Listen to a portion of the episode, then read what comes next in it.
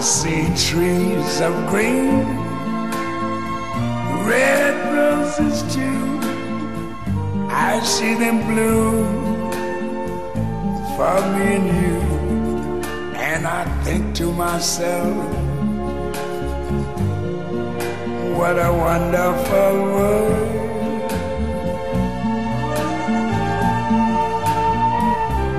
Mamma, io non ci credo. Non ci credo. Non ci credo.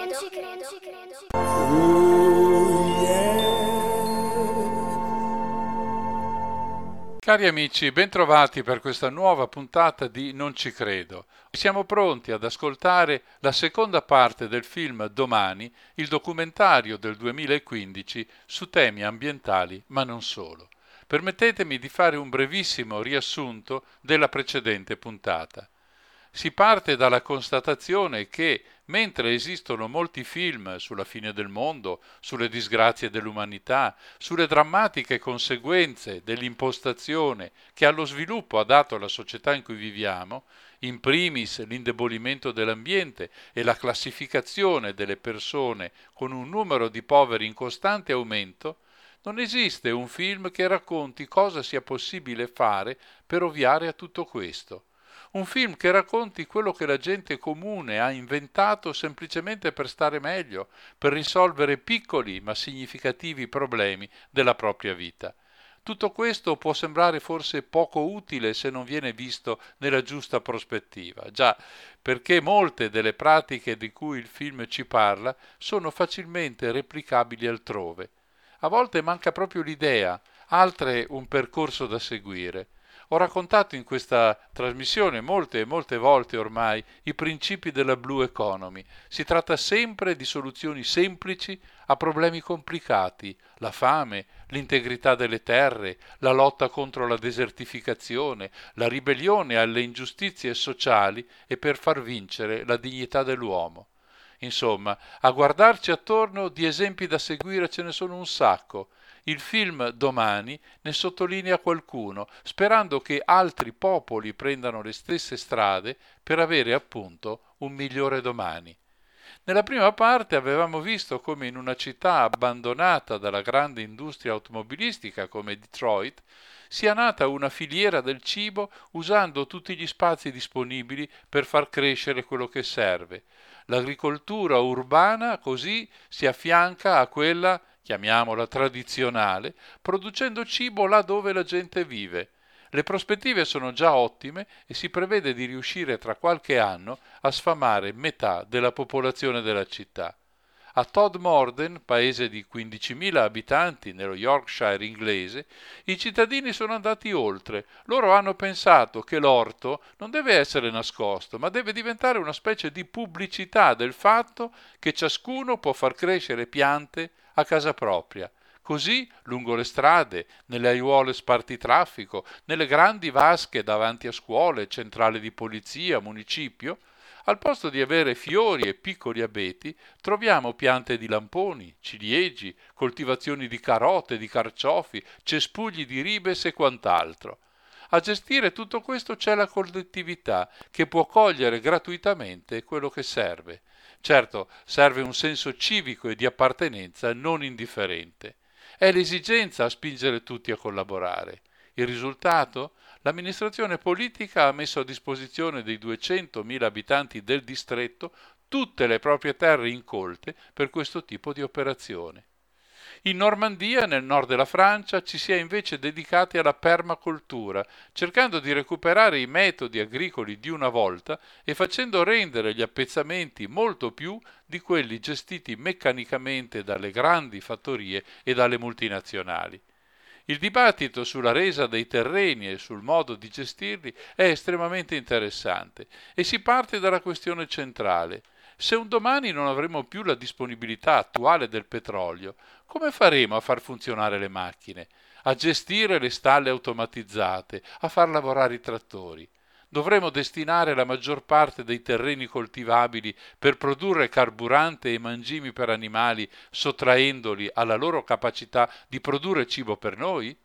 Ecco allora che il tema si sposta verso due argomenti che sono al centro del dibattito, l'energia e i consumi. È vero, ne ho parlato decine e decine di volte, ma qui possiamo vedere alcune situazioni che lasciano davvero il cuore aperto ad una speranza. Gli esempi ci arrivano dall'Islanda, del tutto autosufficiente nella produzione di energia elettrica grazie a fonti rinnovabili, segnatamente quelle idroelettriche e geotermiche, ma anche dall'isola di Réunion, territorio francese nell'Oceano Indiano, dove il viaggio verso una situazione analoga sta procedendo alla grande. Ci sono altri stati che lo stanno facendo. Tra questi voglio citare, anche se il film non lo fa, la Costa Rica, questo tuttavia non è sufficiente, perché l'altro paradigma è consumare di meno, anche il petrolio. Così ecco l'esempio di Copenaghen, capoluogo danese, con 600.000 abitanti, il 70% dei quali non usa un'automobile, ma si muove a piedi, in bicicletta o con i mezzi pubblici. Credo sia chiaro di che tipo di risparmio stiamo parlando, non solo del petrolio, ma anche di inquinamento, polveri sottili e tutto il resto da cui le nostre città sono letteralmente invase. Cosa c'è dietro tutto questo? C'è prima di tutto la volontà di farlo, il che significa che la politica deve essere svincolata dai poteri industriali, bancari, di lobby di vario genere. Se questo non avviene significa semplicemente che non si vuole farlo. C'è una frase nel film che è importante a questo riguardo e dice se aumentate le piste pedonali e ciclabili cresceranno i pedoni e i ciclisti, se aumentate gli spazi di incontro la gente uscirà di più per socializzare. Insomma, se date ai cittadini la possibilità di esserlo, saranno certamente più virtuosi. Eccoci poi a San Francisco a visitare Recology, probabilmente il più grande centro di raccolta e smaltimento rifiuti del mondo. Questo è un tema molto caro a questa trasmissione, ne ho parlato una infinità di volte, sostenendo che se continuiamo a chiamare rifiuti quello che buttiamo via, non arriveremo mai ad una soluzione del problema. I materiali scartati sono risorse da avviare ad una nuova vita, ad essere rimessi nel circolo del mercato, da vendere alle industrie che li usino come materie prime e soprattutto l'enorme quantità di umido raccolta diventa compost, un terreno fertilissimo a basso costo che gli agricoltori comprano in quantità molto maggiore alla produzione. San Francisco ha circa 900.000 abitanti. Il riciclo dei materiali usati da privati, commercio e aziende raggiunge l'80%. Tutto questo porta ad una considerazione finale sul significato di crescita indefinita che sta alla base di ogni discorso sullo sviluppo come ci viene raccontato. Ha senso parlare di una crescita indefinita quando le risorse disponibili non lo sono e quando gli utilizzatori, cioè gli esseri umani, crescono loro sì con un ritmo spaventoso? Per mantenere la società attuale dovremo consumare di più, ma per limitare i danni collaterali dovremo consumare di meno ed è evidente che le due cose non possono coesistere. Ecco allora la conclusione. Bisogna rivedere il nostro modello economico. Ecco, ripartiamo proprio da qui. Noi trasmettiamo l'audio di questo film, ma io consiglio a tutti di eh, cercare un modo o un altro per guardarsi questo film. Ricordo che tutte le musiche inserite nell'audio trasmesso in radio e che verranno poi eh, trasferite nel podcast sono copyleft, quindi svincolate da ogni diritto d'autore e provengono dal sito giamendo.com. Vi auguro un buon ascolto.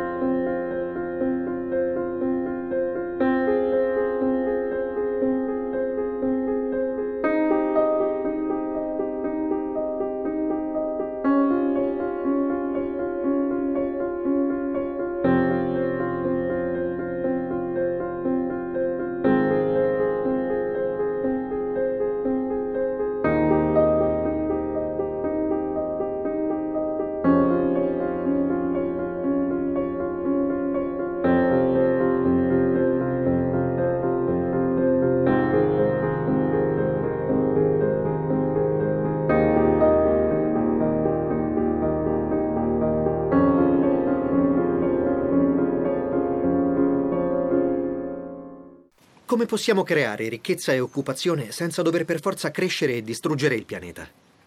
Abbiamo cercato di immaginarcelo alla Pocheco, un'azienda con 114 dipendenti nel nord della Francia.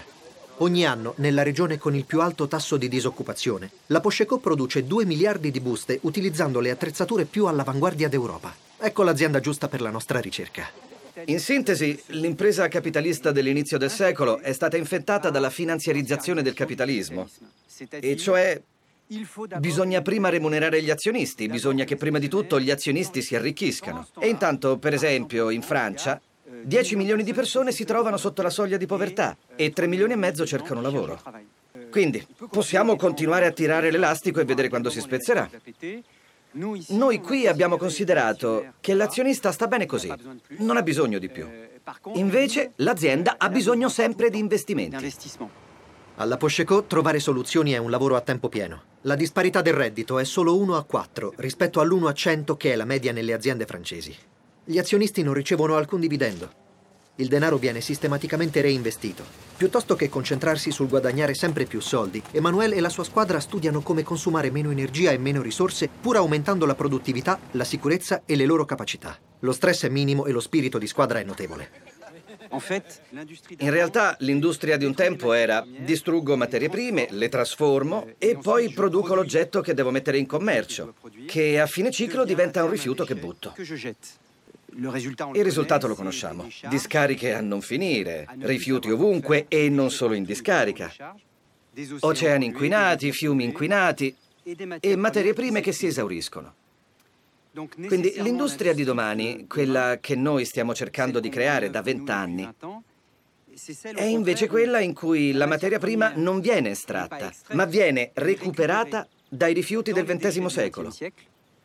viene impiegata, trasformata con l'energia prodotta dal sole e produce in realtà un oggetto che a sua volta può essere riparato, che deve essere sostenibile e che quando sarà a fine ciclo verrà forse di nuovo riciclato per poi tornare nel circuito. Applicano questo principio a tutto quello che fanno e quando ti mostrano l'azienda devi stare al passo. La carta che utilizziamo per fabbricare le buste proviene dalla foresta.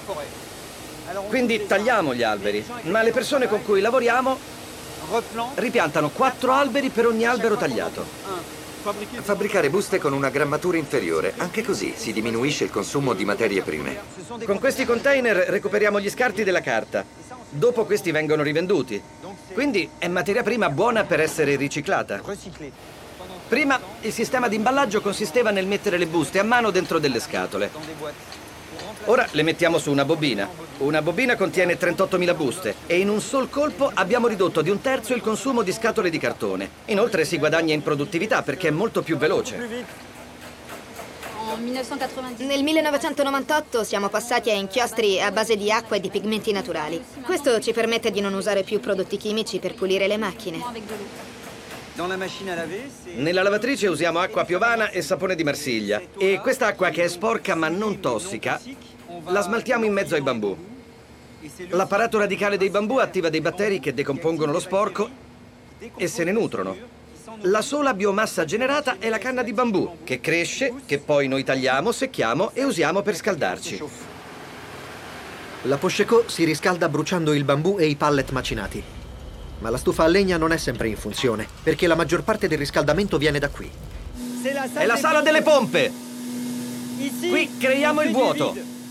Così recuperiamo il calore con cui riscaldiamo la fabbrica. Tutta la fabbrica? L'intera fabbrica. Tutto qui deve essere produttivo, incluso il tetto. Genera elettricità attraverso i pannelli solari. Raccoglie e filtra l'acqua piovana per tutti i bisogni della fabbrica. Acqua sanitaria all'interno, irrigazione all'esterno e per le pulizie. Le arnie producono il miele e il tetto verde fa da insonorizzante. Si parla molto di microparticolato prodotto dai motori diesel. È esattamente questo tipo di particolato che un tetto del genere assorbe. Se decidessimo di installare tetti vegetali su tutte le superfici di tutti i supermercati, ipermercati, ridurremmo notevolmente il problema di inquinamento atmosferico nel paese. In generale, Diciamo che da vent'anni abbiamo investito nell'ordine di 10 milioni di euro e abbiamo risparmiato in totale circa 15 milioni di euro. Quindi il saldo dopo vent'anni è in positivo di 5 milioni di euro. E questo avendo risparmiato energia, acqua, eh, Certamente, CO2. certamente. Il risparmio non è solo risparmio finanziario. Ci vogliono soldi per l'azienda, sono un mezzo per avviarla, ma non deve essere il fine unico. Non è necessario essere più ricchi sempre e non è necessario andare più veloci sempre. Tutte le imprese che ancora oggi credono che la globalizzazione equivalga a diventare leader nel proprio paese e poi leader del continente e poi conquistare un secondo continente e diventare leader di 3, 4, 5 continenti, sbagliano, ci sono dei limiti. A parte il pesce luna che cresce fino a morire, tutti i sistemi viventi sono limitati e non devono crescere e svilupparsi in eterno.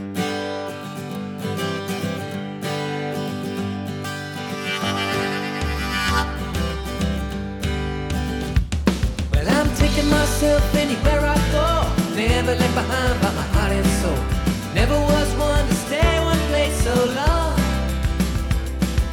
You and me had a lot of chemistry, but there's too many dreams alive inside of me. So I'd sure like to see you come along. Baby, we belong.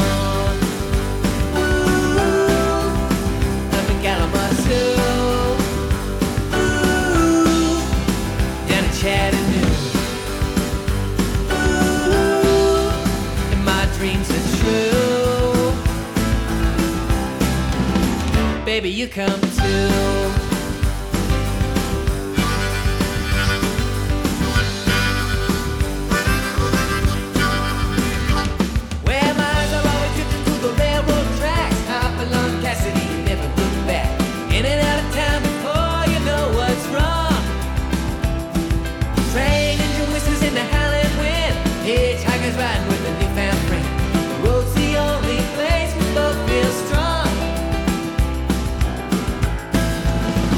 Baby, we belong.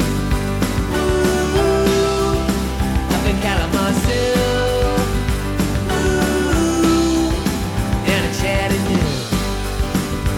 Ooh, and my dreams are true. Baby, you come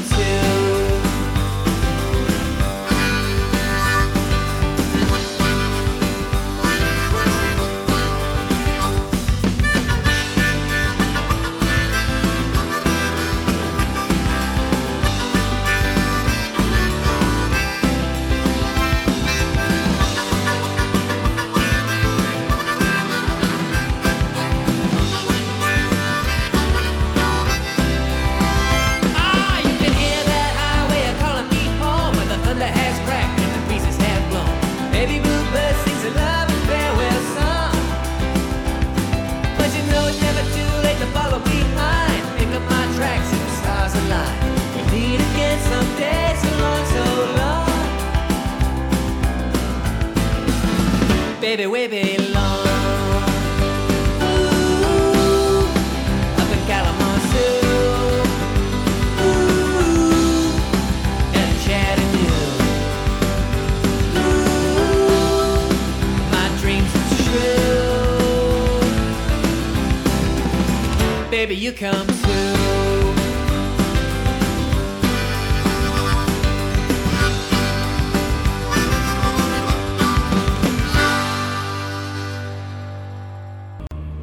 Consumare meno risorse, essere più autonomi. Queste idee guidano la Transition Network, il movimento fondato da Rob Hopkins nel 2008. Per far fronte alle conseguenze dei cambiamenti climatici e annullare la nostra dipendenza dal petrolio, secondo i transitioner i cittadini dovrebbero produrre buona parte della loro elettricità, del loro cibo e rilocalizzare la loro economia. Perché è importante imparare a farci da soli le cose nelle nostre città? Avevo 18 anni ed era finita la scuola. Un giorno andai a vedere i risultati degli esami. Non ero andato molto bene, erano un disastro. E ricordo che eravamo seduti fuori scuola, io e i miei amici, al sole. Era un giorno come questo. E guardando loro pensavo, siamo dei buoni a nulla, siamo inutili. Se finissimo su un'isola deserta non sapremmo neanche come mangiarci a vicenda. Non avevamo nessun talento, nessuno di noi, capisci? E in realtà penso che quando questo accade, Quando persone senza alcun talento si incontrano, si crea un rapporto molto diverso rispetto a chi si incontra pensando di poter fare qualunque cosa. Sono sempre due persone che si incontrano, ma la qualità è molto diversa. Perciò quando due comunità o due economie interagiscono e dipendono completamente dall'acquisto di qualunque materia fuori dai loro confini, la qualità della loro interazione è molto diversa rispetto a quelle comunità che sono per così dire resilienti, che hanno una forte cultura gastronomica locale e producono la maggior parte della loro energia. Totnes è un posto fortunato perché ci sono molti progetti attivi. E io faccio parte di due di questi progetti. Uno è fare in modo che a Totnes prevalgano le due ruote piuttosto che le quattro. Abbiamo le biciclette. L'altro è il comitato per la moneta locale. Le monete locali sono progetti davvero molto interessanti perché pongono la seguente domanda. Chi è autorizzato a produrre denaro? Chi può produrne? Beh, a Totnes abbiamo una banconota da 21 sterline. 21? È possibile, perché no? E... e- Beh, io credo che il concetto di base sia vogliamo un'economia locale che sia più resiliente e in cui la moneta giri localmente. Così ogni volta che spendi una sterlina locale in un'attività commerciale locale, questa circola più volte, tanto da determinare un valore commerciale di due sterline e mezzo nell'economia locale. Mentre se la spendi in un supermercato, magari genera un valore commerciale di una sterlina e 40, forse, e poi quei soldi se ne vanno. Quello che vogliamo è che il denaro in un'economia più resiliente possa circolare più volte. Quindi questa a Totnes vale 21 sterline. Nella città dopo, in fondo alla strada, non vale niente, non ha nessun valore. Sono strumenti molto utili per creare quel genere di resilienza. Non vogliamo liberarci della sterlina, è una moneta complementare che circola parallelamente. Il bello è anche che è un omaggio al luogo, alla sua cultura e alla sua storia. Questa è di Brixton, è la sterlina di Brixton e sulla banconota da 10 sterline c'è David Bowie. Molto più cool della regina, secondo me. Ed è legale produrre banconote da 21 sterline di Totnes? Beh, quando abbiamo iniziato è stato costituito un comitato consultivo di eminenti economisti alternativi e abbiamo chiesto loro: ci è permesso farlo? Ci è permesso iniziare questo? Questa è la primissima sterlina di Totnes. Ci è permesso stamparle e immaginare che valgano una sterlina? E loro hanno risposto: Non ne abbiamo idea. Fatelo e vediamo che succede. Alla faccia del comitato consultivo. I comitati consultivi non dovrebbero essere così.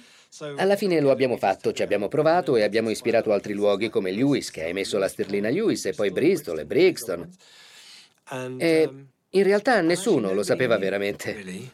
Thomas Jefferson disse: Colui che ha il potere di creare denaro ha il potere di controllare la nazione. Beh, valeva davvero la pena sapere chi avesse questo potere. E così siamo andati da Mark Barton, ricercatore all'Università di Bristol, e gli abbiamo chiesto: chi ha il potere di creare il denaro? Quasi tutto il denaro circolante viene creato dalle banche private. E lo fanno principalmente per l'interesse dei loro azionisti. Emettono denaro a questo scopo.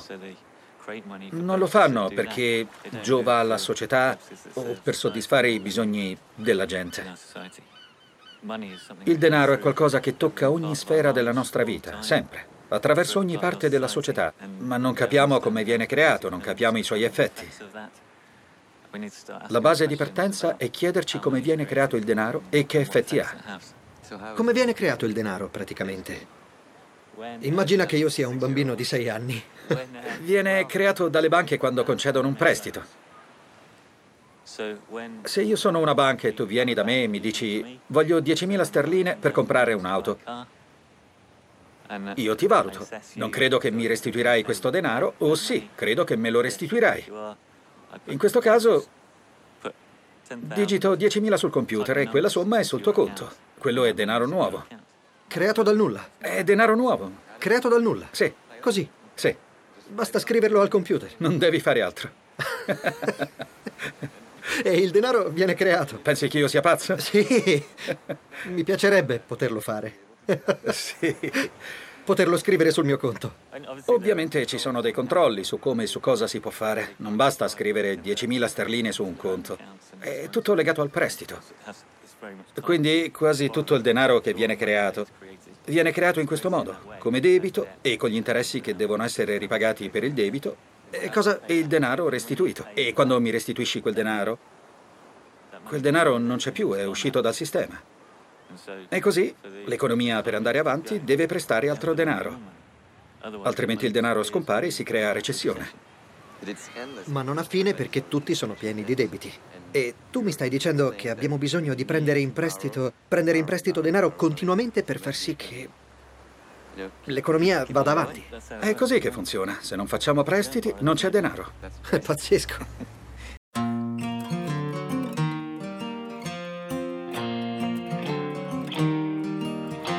Sunshine is kissing my face. You know what they say, you need to have darkness in order to see the light. And love is a strange little creature. You chase her and miss her till one day you find her waiting there by your side. This is my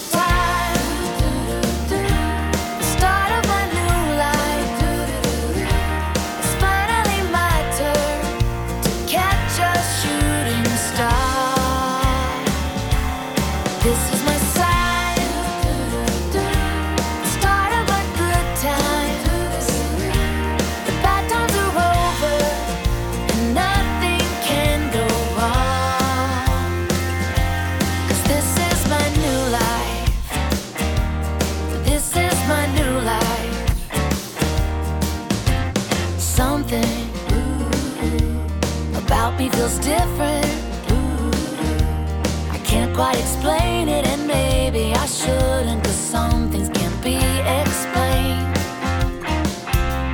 The world is a huge empty canvas. And I have the colors to paint me the future that I always had in mind. This is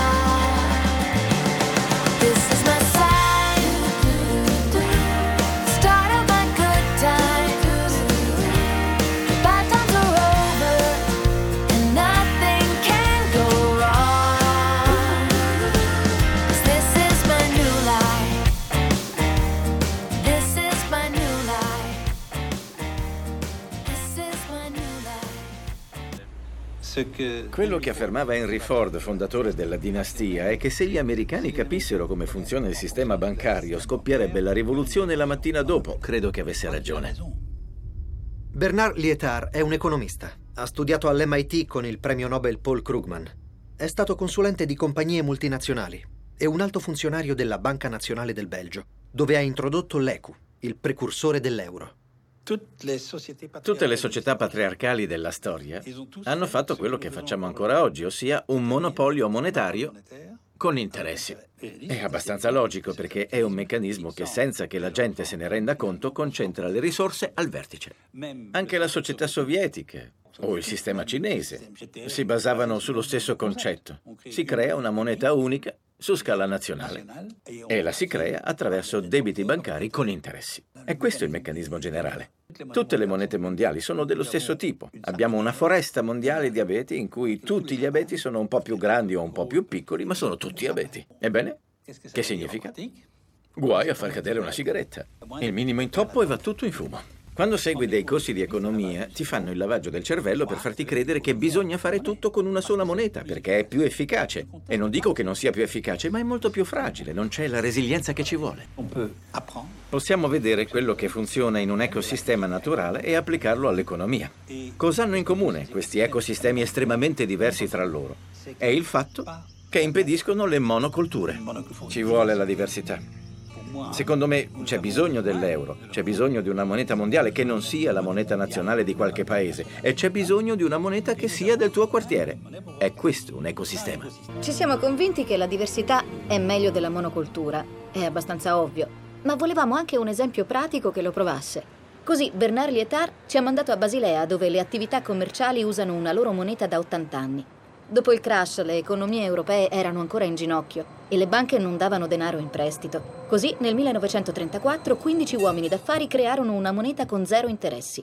L'obiettivo era riportare a galla le loro attività.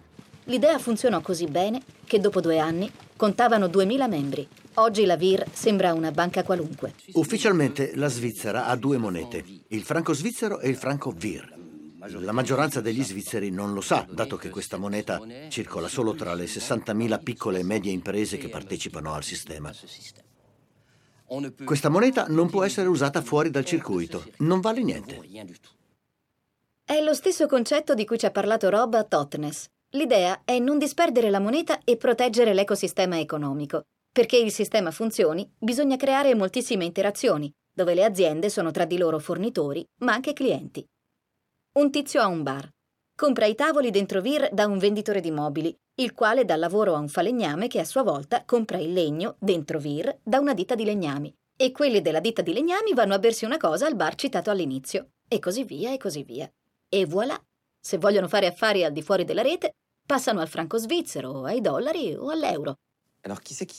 Ma chi emette questa moneta? Come, come viene prodotta? Dato che nel sistema classico il denaro viene emesso dal, eh, sia dalle banche centrali che attraverso il credito. È la banca VIR che crea la moneta e tra l'altro la può produrre anche a buon mercato, visto che non è presente sul mercato finanziario e non le costa niente. Questo significa che può dare crediti a tassi minimi. Quindi adesso ci sono degli interessi. Vengono applicati interessi a tassi minimi. E su cosa non ci sono interessi? Sui depositi. D'accordo. Significa che quando hai dei soldi sul conto non fruttano niente? Esatto. Quindi non conviene... Non conviene. Metterli da parte. Sì, perché non serve. Dentro la VIR non si diventa miliardari. Esatto. Si potrebbe, ma non è interessante. Niente male. Non è interessante essere miliardari, si vede che è un altro mondo. E quindi pensa che se c'è una crisi economica molto forte, questo tipo di sistema, la moneta complementare, può essere una soluzione.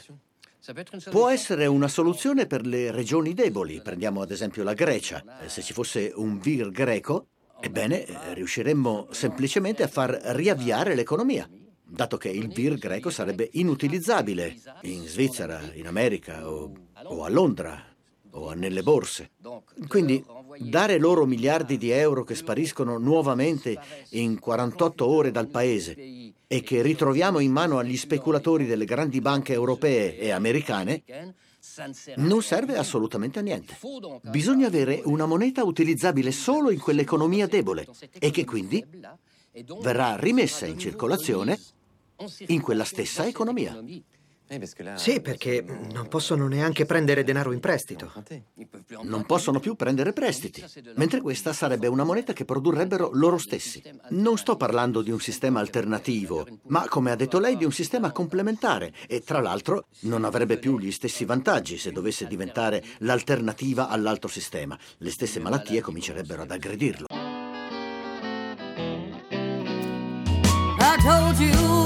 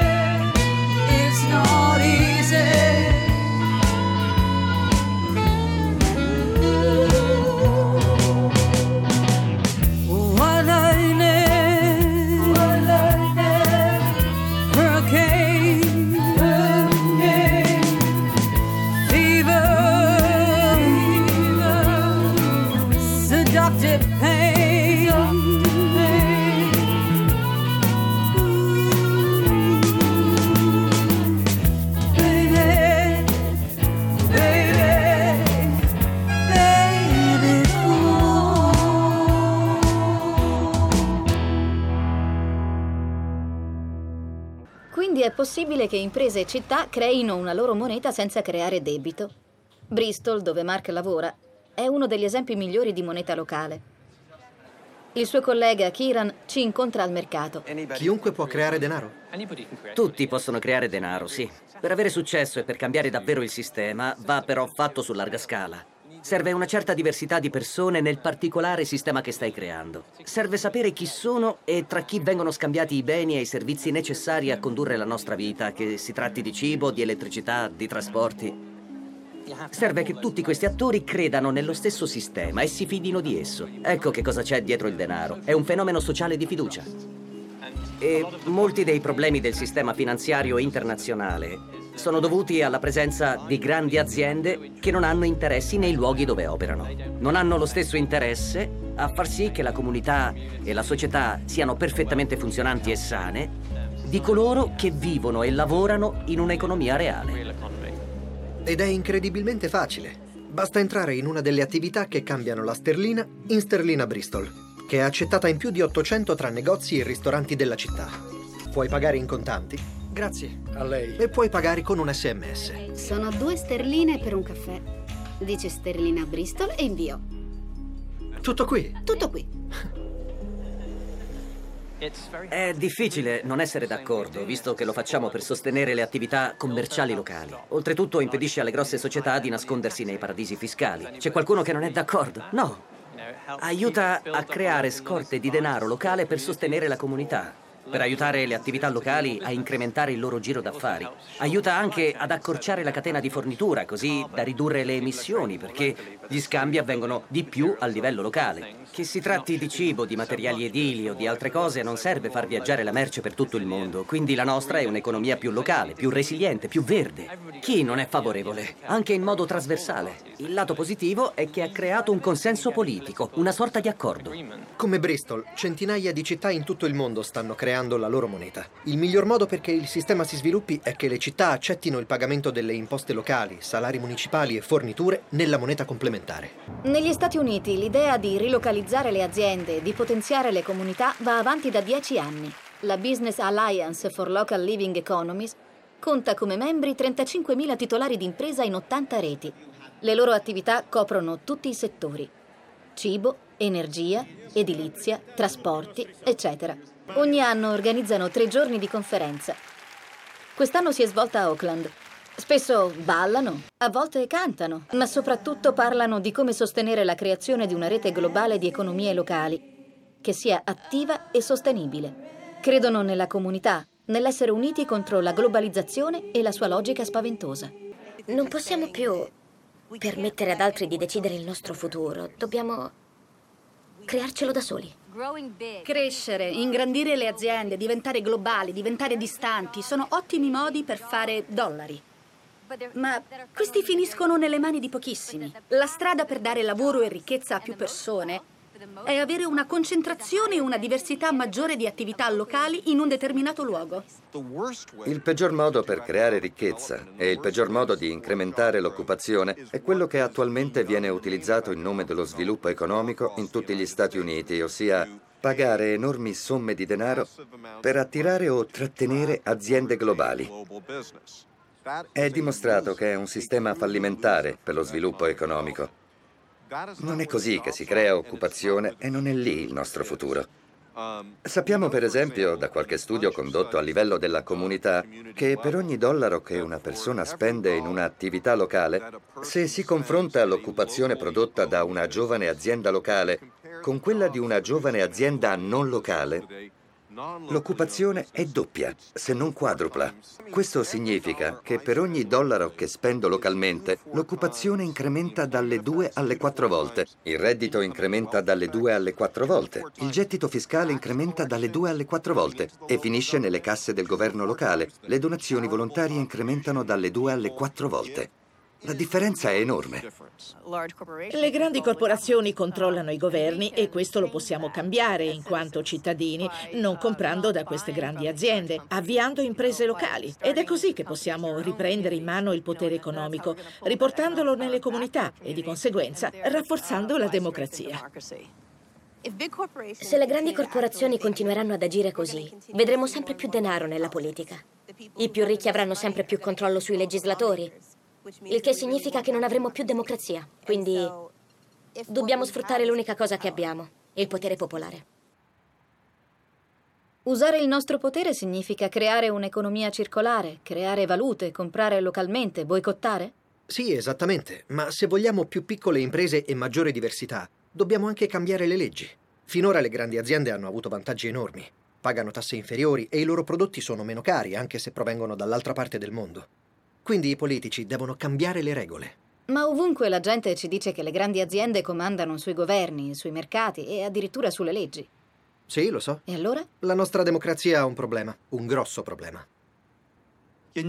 C'è diffidenza rispetto ai parlamenti, ai politici, ai poteri, perché la gente si sente esclusa. In inglese esiste un bellissimo modo di dire, a sense of theft, un senso di furto, una sensazione di perdita. E penso che effettivamente sia giusto titolo. Penso che i cittadini abbiano perso in qualche modo il loro dominio, il loro coinvolgimento nel, nel governo della loro società. Uno studio dell'Università di Princeton, appena pubblicato, dice Oggi effettivamente l'America non è una democrazia, è un'oligarchia. Hanno confrontato quello che la gente vuole con le preferenze dell'elite economica. E sistematicamente le decisioni pubbliche sono più in sintonia con i desideri del mondo economico che con la gente. Quindi dovremmo disobbedire? È una delle chiavi per il futuro.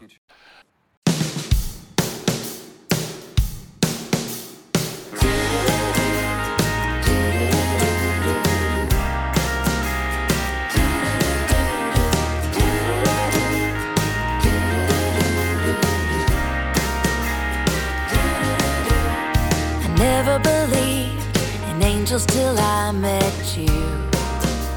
Now I'm a believer,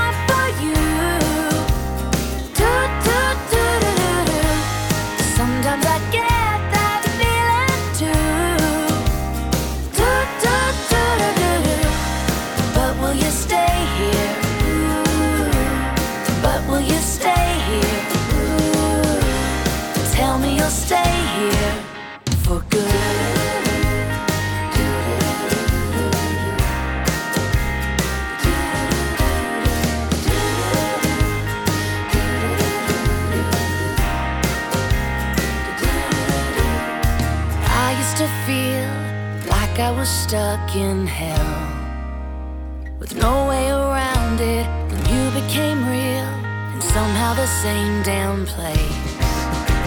It's heaven to be at. I'm acting like a TV cliche, but I don't care what people will say.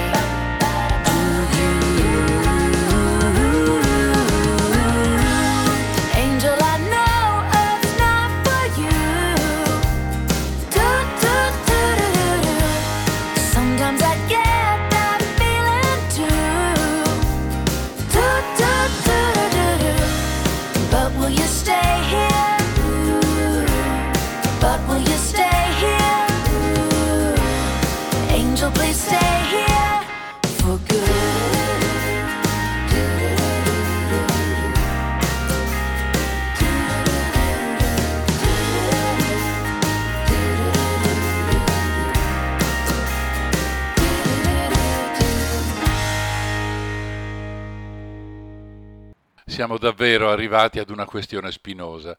Cosa deve fare il cittadino se si rende conto che le leggi del suo paese, leggi anche sociali e che coinvolgono lo sviluppo economico della sua nazione, sono fatte apposta per tutelare interessi privati? Se sono le grandi aziende o i pochi ricchi ad essere sempre e comunque tutelati dalle decisioni dei parlamenti? Se insomma il ruolo della politica è l'opposto di quello che dovrebbe essere, e cioè di essere al fianco e a sostegno dei cittadini? E questa non è affatto una situazione rara, al contrario, è presente in moltissime situazioni. Ascoltiamo Vandana Shiva cosa suggerisce, poi torneremo in Islanda, ma questa volta non per parlare di energia geotermica, ma di ben altro. Dobbiamo obbedire a leggi superiori ed esistono due gruppi di leggi superiori. Un gruppo viene dalla Terra, le leggi di Gaia, le leggi secondo cui dobbiamo proteggere la Terra, tutte le sue risorse e i suoi doni. E con ciò che ci impedisce di fare il nostro dovere nei confronti della Terra non dobbiamo collaborare proprio in nome di queste leggi. Il secondo gruppo di leggi viene dai diritti dell'uomo, dalla democrazia, dalle nostre costituzioni e con qualsiasi legge che interferisca con il nostro essere umani, con il nostro essere pienamente liberi e indipendenti, non dobbiamo collaborare. È proprio questo che i cittadini islandesi hanno deciso di fare nel 2009. Le speculazioni delle grandi società e delle banche avevano fatto sprofondare il paese nella bancarotta. Migliaia di famiglie avevano perso il lavoro e le loro case e così la popolazione è scesa nelle strade chiedendo una spiegazione ai suoi eletti. Pensavamo che l'Islanda fosse perfetta, pensavamo di avere il miglior sistema democratico al mondo, che saremmo stati a riparo da corruzione e cose del genere. E non ci rendevamo assolutamente conto di quello che accadeva realmente in tutto il mondo, di quello che ancora accade a causa del capitalismo globale che ci sta distruggendo lentamente. E così stavamo a guardare felici i nostri TV al plasma e viaggiavamo all'estero e spendevamo il nostro denaro ed eravamo ricchi e felici. Ma un giorno ci siamo resi conto che tutto ciò in cui credevamo era finto. Ogni domenica per mesi hanno picchettato davanti al Parlamento e alle banche, inseguito senza sosta ogni uomo politico e della finanza. Vogliamo cacciare i corrotti? Vogliamo cacciare il governo? Vogliamo le elezioni? Grazie di essere venuti. Tornate domenica prossima, alla stessa ora. E continueremo a manifestare finché questa amministrazione non avrà rassegnato le dimissioni. Via i direttori della Banca Centrale! Non sentiremo la loro mancanza! E il 26 gennaio 2010, dopo mesi di protesta, il primo ministro, tutto il governo e il direttore della Banca Centrale si dimettono. Diversamente dalla Francia o dagli Stati Uniti, i cittadini dell'Islanda non hanno salvato le banche, non hanno aspettato che le autorità sistemassero le cose.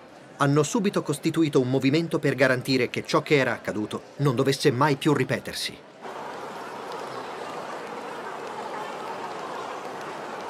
In quel novembre 25 cittadini sono stati eletti per scrivere una nuova Costituzione. Una nuova Costituzione per i cittadini dell'Islanda dai cittadini dell'Islanda.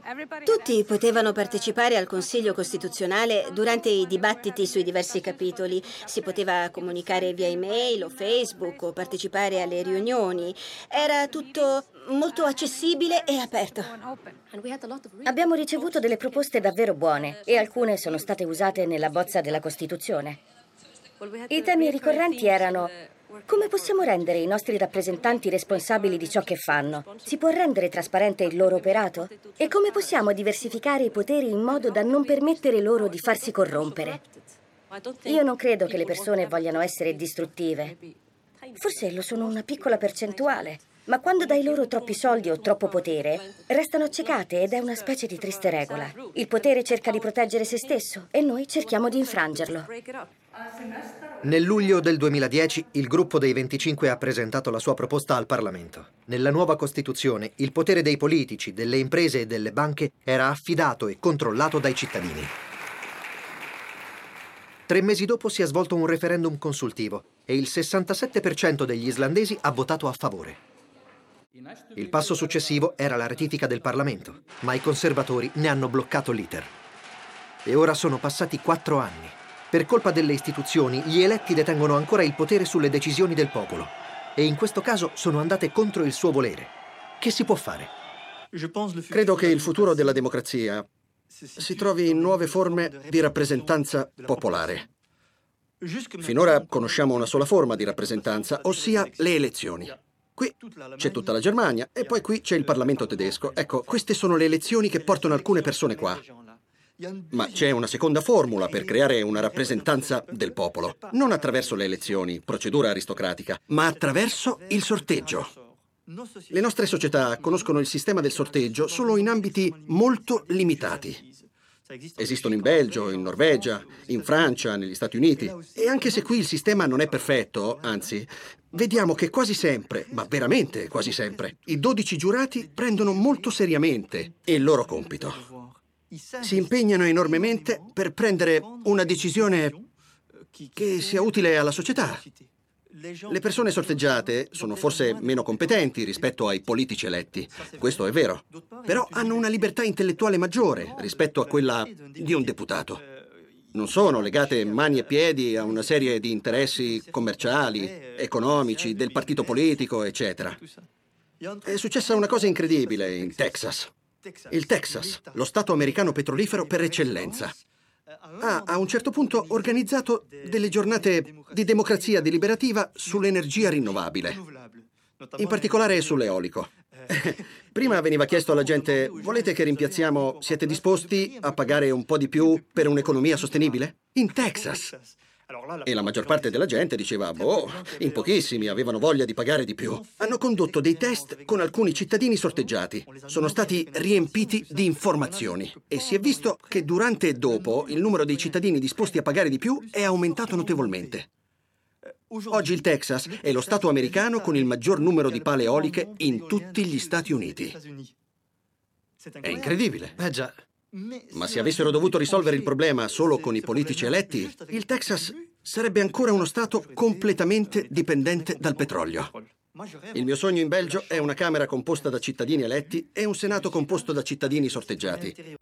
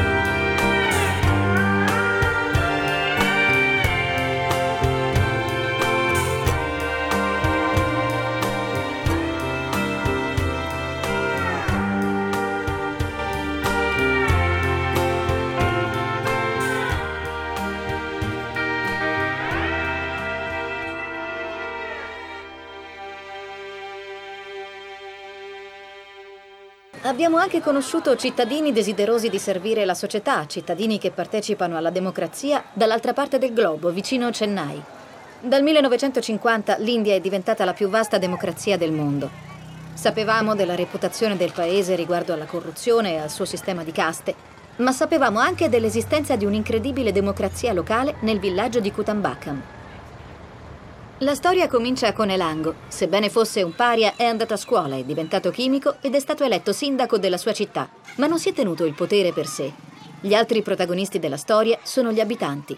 In teoria non si parlano tra di loro, non si toccano, ma in pratica hanno formato un consiglio cittadino e prendono insieme le decisioni. Ora abbiamo un governo locale. La democrazia decentrata è, insomma, più forte. Adesso votiamo, governiamo. Votiamo, partecipiamo, come nel Gran Sabbat. Nel Gran Sabbat abbiamo votato ed eletto il presidente del nostro Panchayat. Abbiamo eletto i membri del nostro distretto che partecipano al Gran Sabbat. Ogni elettore ha il diritto di partecipare al Gran Sabbat e vedere cosa sta facendo il Panchayat. Quindi io posso fare anche delle verifiche. Gli abitanti del paese possono venire e dire questo non è necessario adesso, prima fate quest'altro. Così viene espressa la volontà del popolo. Assumendo l'incarico, Elango ha scritto un piano quinquennale e lo ha consegnato al Consiglio Comunale. Mi sono incontrato con il Gran Sabbat. Quel piano che ho esposto alla comunità è stato discusso e approvato da tutti fin nei minimi dettagli. Ora è diventato il piano del popolo. Loro ti osservano, ti correggono e partecipano. Una volta adottato il piano, hanno tutti collaborato. I cittadini hanno pulito il villaggio, il comune ha donato cassonetti, illuminazione stradale e un sistema di raccolta dell'acqua piovana. La scuola è stata ristrutturata e le famiglie sono state incoraggiate a mandarci i propri figli. Prima solo il 40% dei bambini andava a scuola, ora ci vanno tutti, tutti i giorni.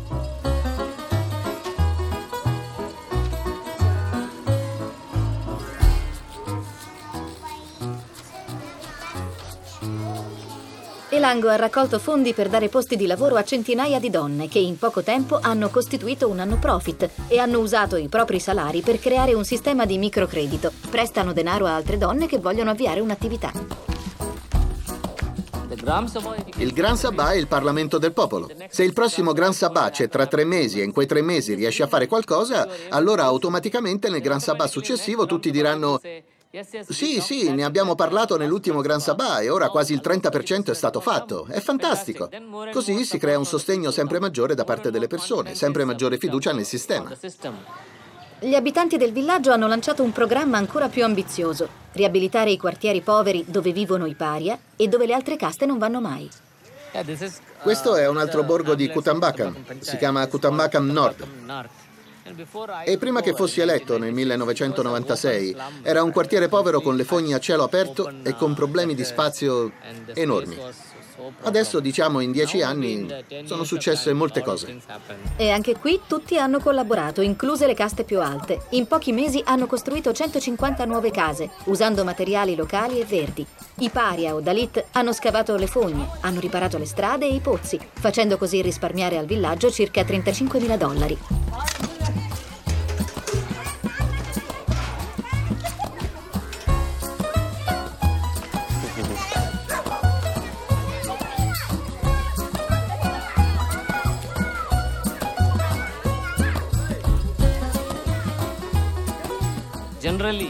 Di solito, quando crei una cittadina, bisogna costruire una zona per la casta superiore e una per la casta inferiore.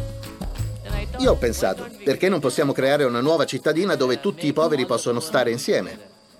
Quando c'è stato il Gran Sabbat ho lanciato la proposta. Molti poveri hanno accettato, e anche i poveri della casta superiore. Così abbiamo avviato l'esperimento, costruendo case gemelle. In una metà c'era una famiglia Dalit povera, nell'altra una famiglia povera non Dalit. È un esperimento di importanza storica e lo abbiamo realizzato proprio nel nostro villaggio. È interessante, questa è una famiglia Dalit e questa è una famiglia non Dalit. In questo modo li abbiamo mescolati davvero. È un bell'ideale quello di vivere insieme. Noi siamo bramini, ma viviamo con i nostri vicini paria come fossimo una famiglia. Non l'avrei mai immaginato possibile. Qui siamo molto felici, viviamo in pace e non ci sono differenze. Sono venuti tutti al matrimonio di mia figlia. Per tutta la mia famiglia è stata una gioia condividere quel momento. Mi creda, le caste non convivono in questo modo così pacifico in altri posti. Dopo aver visto il risultato, il governo ha promosso più di 300 di queste case gemelle in tutto il Tamil Nadu. Dopo due mandati, Elango ha lasciato l'incarico e ha creato l'Accademia dei Sindaci. In dieci anni ha insegnato a 900 sindaci l'autogoverno del popolo. E ora spera di poter creare la Repubblica di villaggio tanto sognata da Gandhi, con una forte democrazia a tutti i livelli. Quanti gabinetti ci sono? 900. E quanti altri ve ne servono? Considerando che la popolazione è di 18-20 mila abitanti, ci serve un numero di gabinetti molto più alto. Il potere ai cittadini può solo creare una splendida democrazia.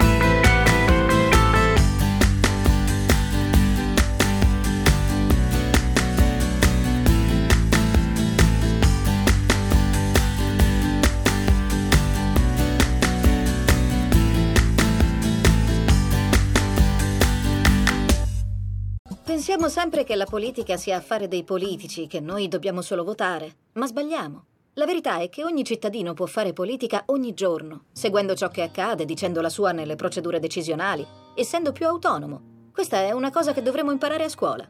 Oh oh, so dove stiamo andando. I paesi scandinavi hanno raggiunto l'eccellenza nell'educare i cittadini da generazioni. Sono sempre nella top 10 per quanto riguarda giustizia sociale, democrazia ed ecologia. Dal 2009 la Finlandia è in cima al PISA, la classifica che valuta i sistemi scolastici dei paesi membri dell'Ocse. Nel 2012 era il primo paese europeo in scienze e lettura e quarto in matematica. Così abbiamo deciso di passare tre giorni in una scuola pubblica di un quartiere periferico operaio di Helsinki. La scuola Kirkojärvi accoglie 530 studenti dai 6 ai 16 anni. È una scuola davvero bella, nuovissima. Quando è stata costruita? L'edificio è del 2010. Siete abituati ad avere edifici scolastici così belli? Quando costruiamo una scuola nuova cerchiamo sempre di fare del nostro meglio. Questa è una zona abbastanza povera e credo che sia stato un bel modo per dimostrare quanto la società consideri l'istruzione una cosa molto importante. È stato come fare un dono agli abitanti del quartiere. In Finlandia non siamo molto ricchi, abbiamo solo foreste, abbiamo boschi, non abbiamo miniere, non abbiamo oro, non abbiamo petrolio. Quindi la nostra forza è l'istruzione. Come descriverebbe il sistema scolastico finlandese? Pochissima burocrazia. La parola d'ordine è fiducia. Il ministero si fida delle autorità locali, le autorità locali si fidano del preside il preside si fida degli insegnanti. Non abbiamo ispettori e non abbiamo nessun sistema di valutazione nazionale come in altri paesi che confrontano le scuole. Noi non facciamo nessuna valutazione. Quindi non date un voto alle scuole? No. Non dite questa scuola è migliore di quella? No, no. Impieghiamo il nostro tempo a insegnare, non a valutare. La cosa principale è la formazione degli insegnanti. In Finlandia devono conseguire una laurea universitaria di 5 anni. Fanno molto tirocinio nelle scuole, quindi si preparano in classi vere e proprie. Studiano pedagogia, prendiamo in prestito un po' del metodo Montessori, un po' del metodo Steiner. Studiano in maniera approfondita la psicologia infantile.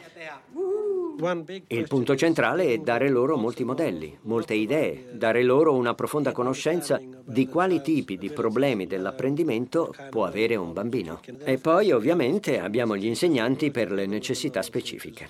Molte classi hanno insegnanti di sostegno che lavorano con bambini con problemi di apprendimento o che non parlano bene il finlandese, o per un'istruzione più personalizzata. Il 50% degli studenti della Kirkojärvi proviene da altri paesi. Amo molto il mio lavoro. Cosa le piace più di tutto? Avere un buon rapporto con gli studenti, avvicinarmi molto a loro in modo tale che si fidino di me. È una bella sensazione, mi piace stare con loro, sì, è questo che più mi piace. È importante stare bene in classe. Se l'ambiente è molto severo, loro si preoccupano e non si concentrano sull'apprendimento. Che differenza c'è tra come si insegnava prima agli studenti e quello che fate voi adesso? Beh, prima c'erano anche 40 alunni per classe. Dovevano stare in silenzio, non partecipavano. Silenzio, così. E l'insegnante stava sempre davanti a loro e faceva lezione. Ora invece giriamo per la classe. Gli studenti possono parlare tra di loro. Quando fanno matematica sono autorizzati a parlare tra di loro. Non ad alta voce, ovviamente, piano. Io credo che dia loro molta più autostima e strumenti per stare con i compagni. In questo modo imparano gli uni dagli altri. Imparano che l'insegnante non è un'autorità, non è una specie di Dio, ma che siamo tutti uguali. È tutto quanto più libero, più aperto. Ci sono più rapporti sociali, capacità sociali. Anche questo è importante. Non solo le materie di studio, anche se lo sono, e molto. In prima elementare, quando si impara a leggere, alcuni cominciano a combinare tra loro le lettere. Altri invece partono dalla parola, dividono la parola. Sta dicendo che non c'è un solo metodo per insegnare a leggere. Sì, io di solito uso metodi diversi e così tutti gli studenti hanno la possibilità di imparare. Ovviamente qualcuno più velocemente di altri, ma imparano tutti, comunque si insegni. Non penso esista un solo metodo che funzioni. I metodi sono più di uno. Quando andavo a scuola io ce n'era uno solo, Ma ormai non si usa più. Però io ho imparato. Quindi credo che vada tutto bene, perché gli studenti sono diversi tra loro e noi cerchiamo di tenerne conto. Hanno modi diversi di apprendere. Questo approccio ha dato risultati ottimi e la settimana scolastica in Finlandia è più corta di 90 minuti rispetto alla Francia. Equivale a 2000 ore in meno trascorse nelle aule nella fascia d'età tra i 7 e i 15 anni. Ma l'obiettivo principale resta insegnare ai ragazzi, renderli più autonomi. Mentre il sapere è accessibile un po' dappertutto, oggi Cari e il suo staff aiutano i ragazzi a scegliere il sapere di cui avranno bisogno in futuro. Vedo che gli insegnanti mangiano insieme ai bambini. Fa parte del lavoro, sì. È un momento educativo. Mangiano insieme, è bello parlare con loro. Insegniamo loro l'educazione, è un momento di relax per i ragazzi e per gli insegnanti. In Francia c'è la paura che avvicinandoci troppo si perda di autorità su di loro. L'autorità dipende da ben altri fattori. Dipende dalle capacità professionali e dal rispetto. Non serve nascondersi dietro un titolo. Non avete problemi disciplinari stando così vicini? Non è questo il motivo. Abbiamo problemi disciplinari in tutte le scuole, in tutti i paesi ci sono. Ma io credo che così siamo più vicini ed è più facile. Non vogliamo essere cattivi perché ci vogliono bene, perché siamo amici e loro vedono che noi vogliamo aiutarli. Non sempre è facile, ma le punizioni non servono. Parlare in modo ragionevole, farli sentire al sicuro, ascoltarli, farli decidere, ecco, questo è il modo di farli collaborare. E questi ragazzi non studiano solo matematica, finlandese e storia. Imparano anche a lavorare a maglia, a cucire, a confezionare vestiti, a lavorare il legno, il metallo, la pelle, a farsi il bucato, a fare le pulizie, a cucinare, a disegnare, a pitturare e a suonare. La scuola era già così quando era piccolo lei? No, no, il sistema è cambiato agli inizi degli anni 70. È stato un processo molto lento. Per cambiare la scuola ci vogliono dai 10 ai 20 anni. E dopo non è più cambiato? In Finlandia non è oggetto di scontro politico, quindi dopo le elezioni, quando c'è un cambio nella politica, il sistema della scuola rimane lo stesso. Cambiamo il curriculum ogni sei anni circa e anche allora è fatto di concerto. Qual è lo scopo della scuola per lei? Preparare alla vita, alla fase successiva. Diamo loro un sapere di base che loro stessi metteranno a frutto a seconda che siano più portati per attività manuali o per lo studio. E che cosa cerca di insegnare a questi ragazzi come esseri umani? La tolleranza, principi non razzisti, a capire le differenze, a capire che tutti sono importanti e che qualcuno magari ha più bisogno di aiuto, ma soprattutto ad amarsi. È questa la cosa che spero imparino una volta finita la scuola. In fondo è semplice. Insegnare alle persone a lavorare insieme.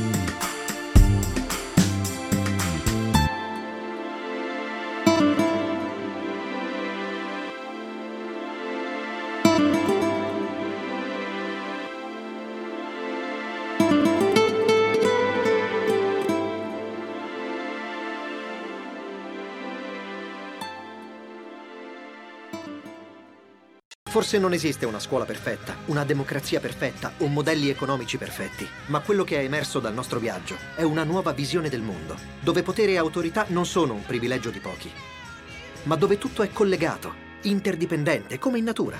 Un mondo più complesso, dove la nostra vera forza è la diversità, dove ogni persona e ciascuna comunità sono autonome, quindi più libere, hanno più potere, quindi più responsabilità, come la cellula, che deve essere sana perché l'organismo funzioni, ma deve anche poter contare su tutte le altre cellule. Queste persone scrivono una nuova storia. Ci dicono che non è troppo tardi, ma ci dobbiamo dare da fare. Adesso. Loro non sono soli. Abbiamo filmato soltanto alcuni delle migliaia di uomini e donne che stanno costruendo un nuovo futuro. Nel mondo ci sono più di 1200 città di transizione, più di 800 gruppi di Incredible Edible, migliaia di fattorie urbane, 4.000 monete complementari, un paese, il Bhutan, 100% biologico, altri paesi che presto diventeranno autosufficienti con l'energia rinnovabile. Un ragazzo di 19 anni che ha inventato una macchina per pulire gli oceani, ingegneri che hanno inventato motori ad aria compressa, milioni di persone che condividono invece di comprare, case che producono più energia di quanta ne consumano, milioni di persone che piantano alberi o spargono compost per assorbire CO2. Certo, non possiamo promettere ai nostri figli che il mondo cambierà da un giorno all'altro, ma possiamo assicurare loro che delle soluzioni esistono, che ci sono migliaia di donne e uomini che ogni giorno si impegnano in prima persona e se ce la mettiamo tutta, se uniamo le nostre forze e i nostri cuori, possiamo cominciare a cambiare il mondo. Domani.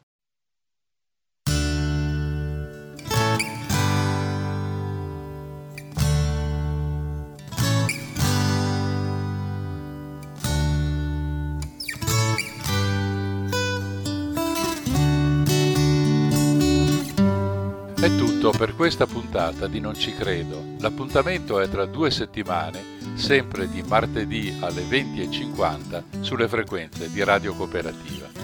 Molte delle idee che questo documentario presenta sono all'avanguardia, altre sono presenti da molti anni nella nostra società. Non riescono ad emergere per la difesa arroccata del potere, ma anche per la pigrizia mentale dei cittadini. Se i secondi si svegliano sarà un grosso problema per i primi. Occorre farlo, come dice il film. Domani. Da Mario il solito affettuoso saluto.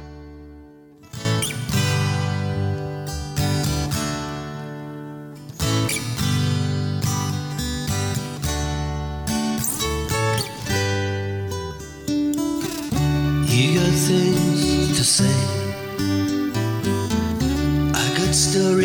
too. Let's sit down and talk our feelings through.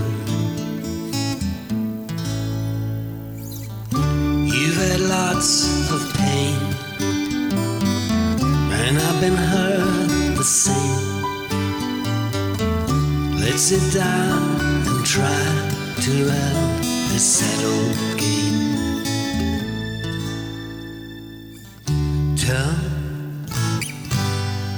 All about it.